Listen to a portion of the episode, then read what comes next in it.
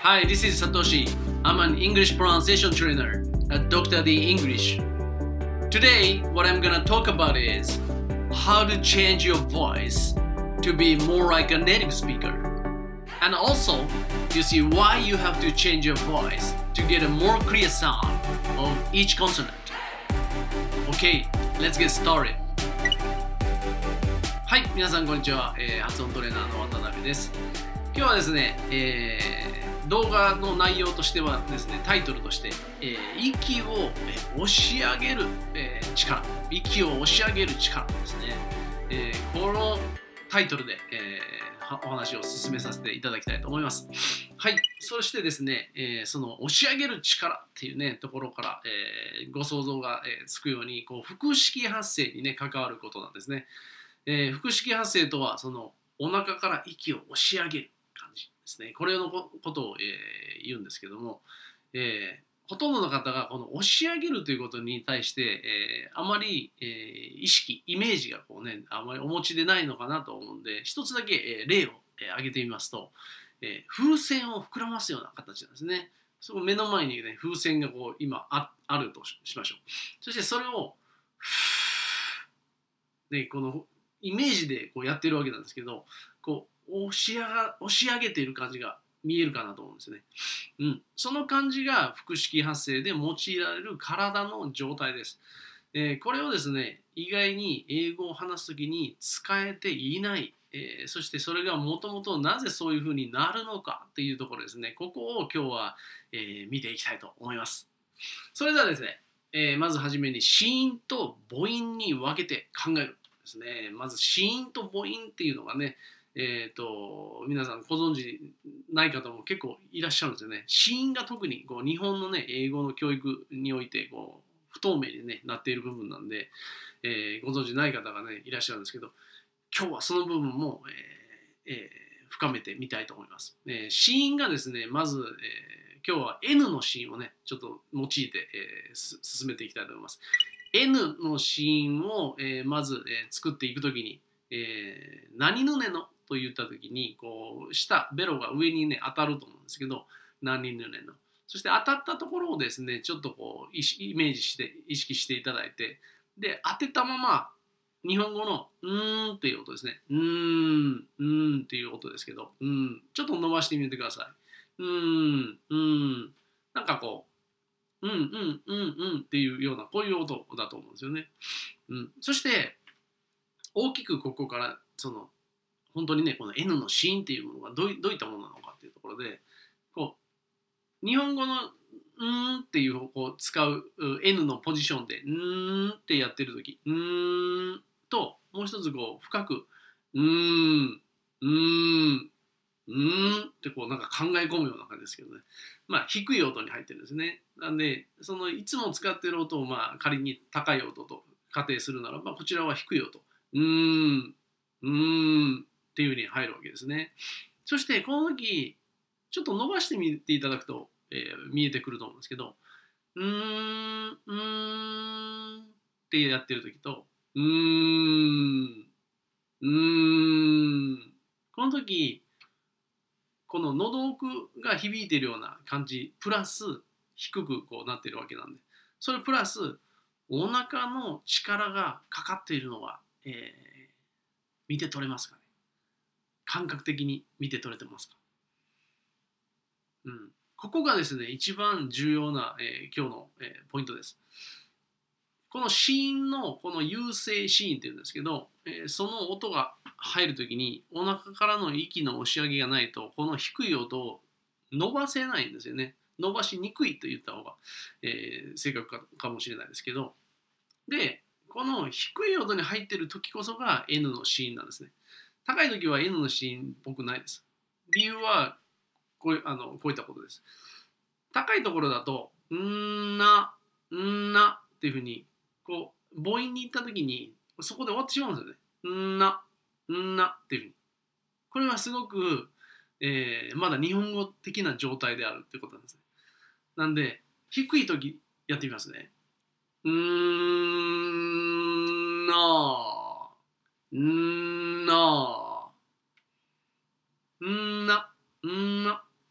んなこうちょっとこう上に上がってこう下にこう余韻が出てくるのが分かりますかね。んなこれ子音から母音に押し上がるっていうことからこれは複式に子音がもうすでになっているので押し上がるという現象が生まれてるんですね。この押し上がる現象のことをストレスと言います。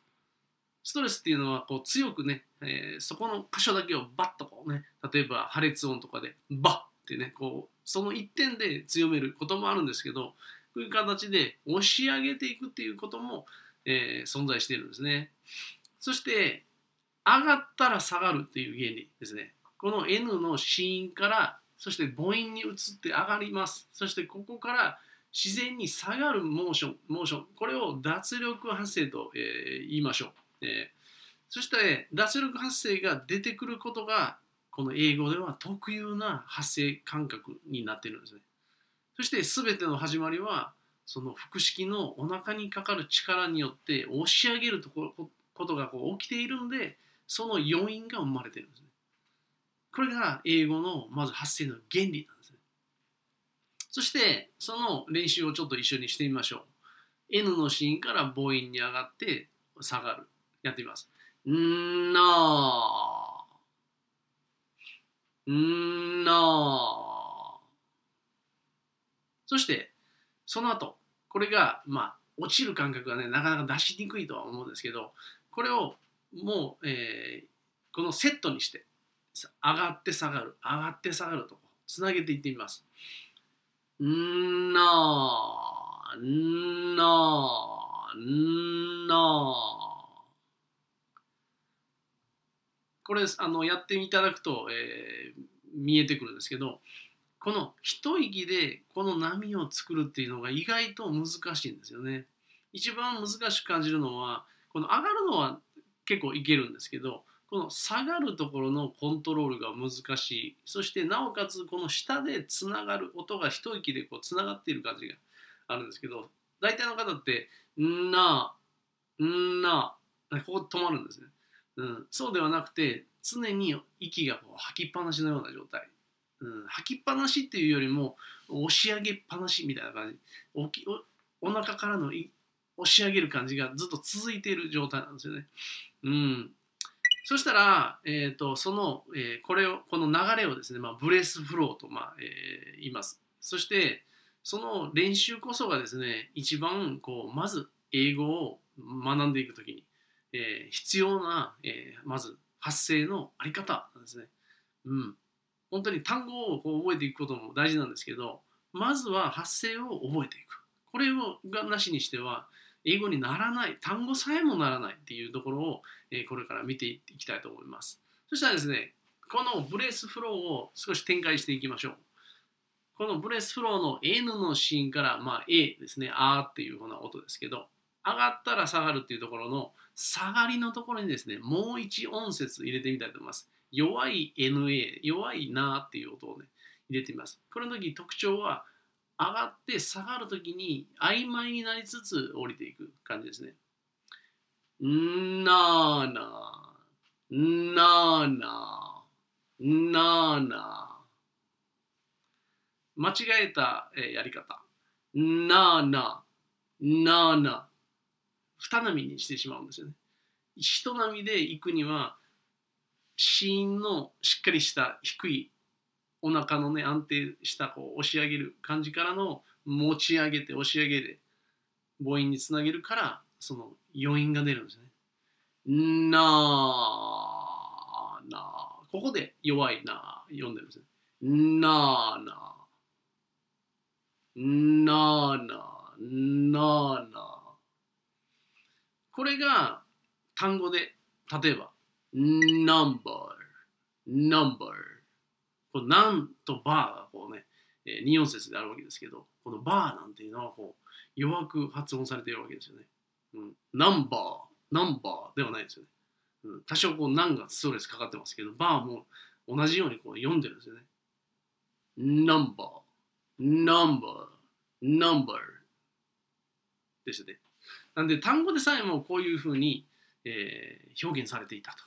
うん、皆さんは大体こうその全てを読んでしまっているっていうところで、えー、かなりこう読みづらい状態に入ってるんですね。うん、なんで複式発声っていうものがそもそも存在していてその元にして、えー、読んでいかないと英語をすごく辛い読み読みの状態に、えー、してしまうわけですね。はい。そしてですね、えーと、最終的にこの流れをですね、えフレーズにね、ちょっと入れてみましょう。えー、フレーズ、えー、今日はですね、このフレーズ使いましょう。Next time you see this, there's nothing to worry about. Next time you see this, there's nothing to worry about. まずはですね、出だしの、えー、next time ですね、next からこうタイムに下がる感じですね。next time you see this, next time you see this ってこう全部読まないですね。ねえのこの N からのこう今回は A ですけど、ねえ降りるときにタイムが入る。next time そしてその後の you see this これまでこのここもその降りながらに入れてしまうんですね。ねの中に入るってことです。Next time you see this. Next time you see this. Next time you see this. これで一つになりますね。ちょっと N のシーンとそのフレーズをちょっと交互に入れてみましょう。ねえ、next time you see this. ねえ、next time you see this. 一息で一回のこのフローで読み切っているということですよね。分かれていないんですね。これがチャンクの元になっているんですね。そして感覚的にはこのまとまりでイメージしているんですね。うん。そしてその後の、えー、There is nothing to worry about. There is nothing to worry about. この There is っていうところの箇所を弱く読んで、そして N のシーンから踏み込んで上がる。そして降りながら worry about っていうのを足す。worry about 弱くなっていくんですよね。これも人並みで出来上がってます。ねえ、なあ、ごめんなさい。なあですね。なあ、nothing to worry about. nothing to worry about. there is nothing to worry about. There's nothing to worry about. そうすると、こちらとこちらのフレーズ、人並みずつなんで、Next time you see this, there's nothing to worry about. Next time you see this, there's nothing to worry about. こういった形で英語がこう2回のこの波の感覚だけで、え発生できてしまうんですよね。そして意味としてもその2つの意味だけでイメージとして捉えられる。これまで多分1個ずつこう読んでるんで1個ずつ単語を考えるんですよね。だから発声が成立しないとその単語読みの世界からは抜けられないってことなんですよね。はい。いかがでしたでしょうか？